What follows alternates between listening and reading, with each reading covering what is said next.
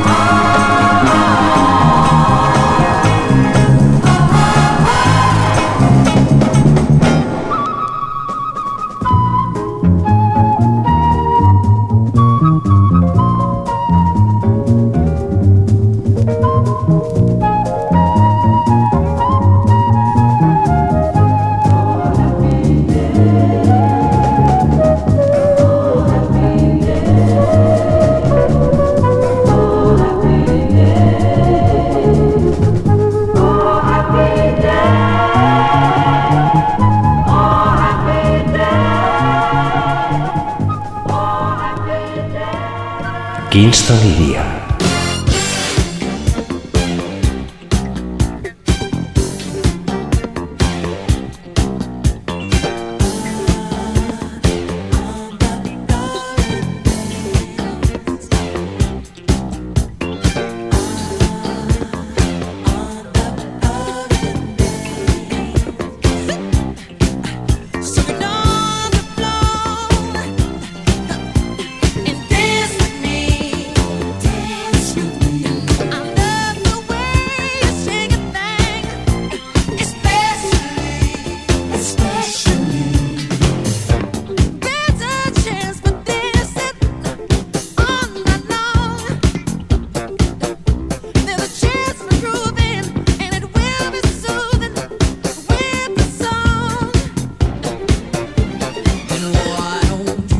us.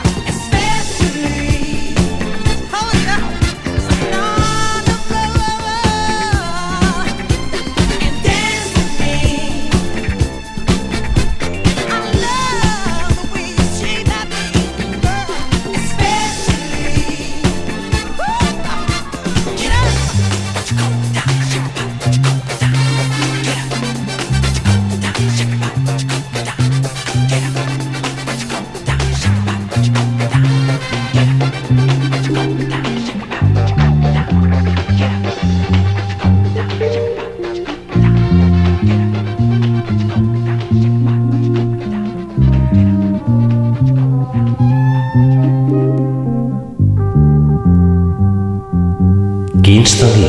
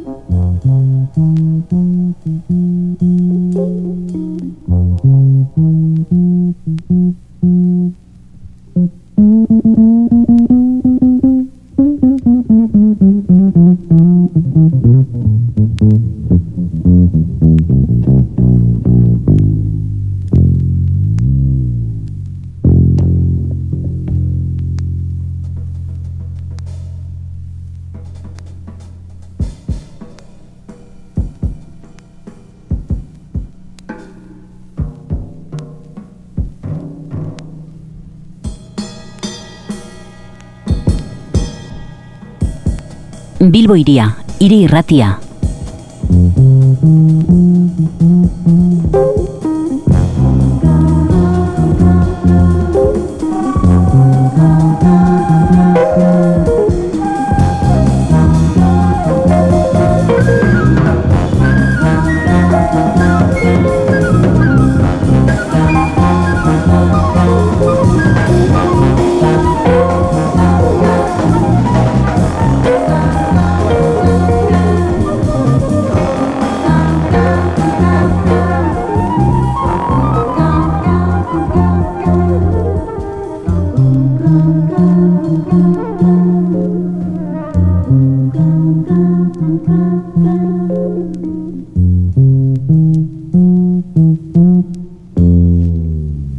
Kingston iria. Quincy Jones, zan hau, kantua Dead End, Walking in Space. Quincy Jonesen bi, bi faceta ikusi entzun ditugu, ekoizle moduan eta musikari moduan, azkenengo hau musikari moduan zan, beri izenean zegoen disko batetik atera dugu. Love and Peace izeneko disko bat. Entzun ditu ere Michael Jacksonen hiru kantu, Quincy Jonesek e, e, ekoiztuak, eta orain Herbie Hancock apur bat entzungo dugu. Herbie Hancock e, iruro eta marreko amarkadan, pianoa jotzen hasi zan, e, piano jole klasikoa zan, e, Miles Davisekin alkartu eta Miles Davisek pare bat katxarro erakutsi zizkion, piano rode bat eta eta beste katxarro batzuk, eta antza gustatu, gustatu zitzaizkion, Herbie Hancock geri, eta urrengo amarkadan e, katxarro ezberdin, tekladun katxarro ezberdin pila bat josituen, eta orain entzungo dugu pare bat kantu, eta horrek bietan jotzen ditu batzuk. Herbie Hancock.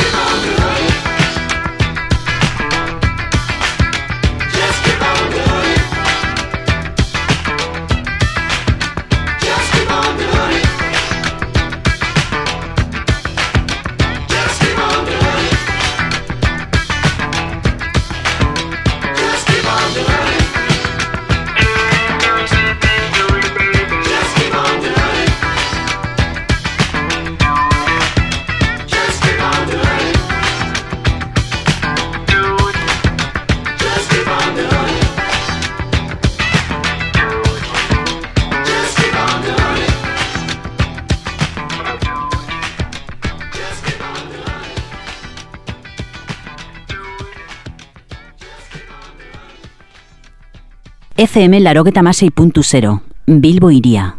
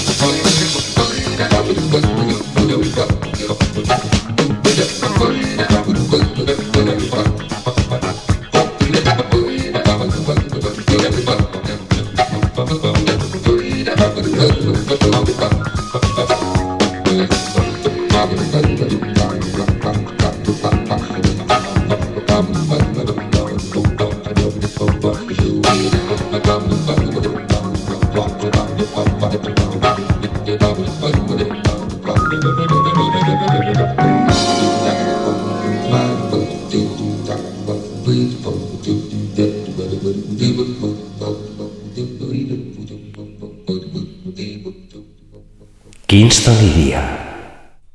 Herbie Hancock, zan hau, azkenengo bikantuak izan dira Herbie Hancockena.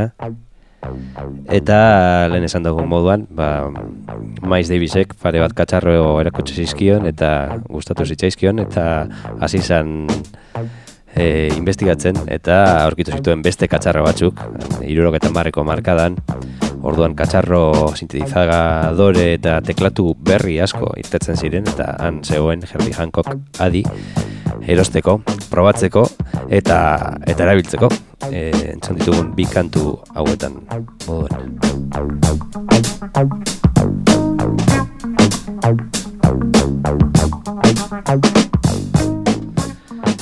Heldu da gaurko Kingston iria bukatzeko ordua. Osorik entzun ez badozu edo barriro entzun nahi badozu, bilboiria.eus gunean jartzen dugu saioa, handaukazu entzun gai eta deskarga gai, podcast eran, eta hau izan da dana, urren arte.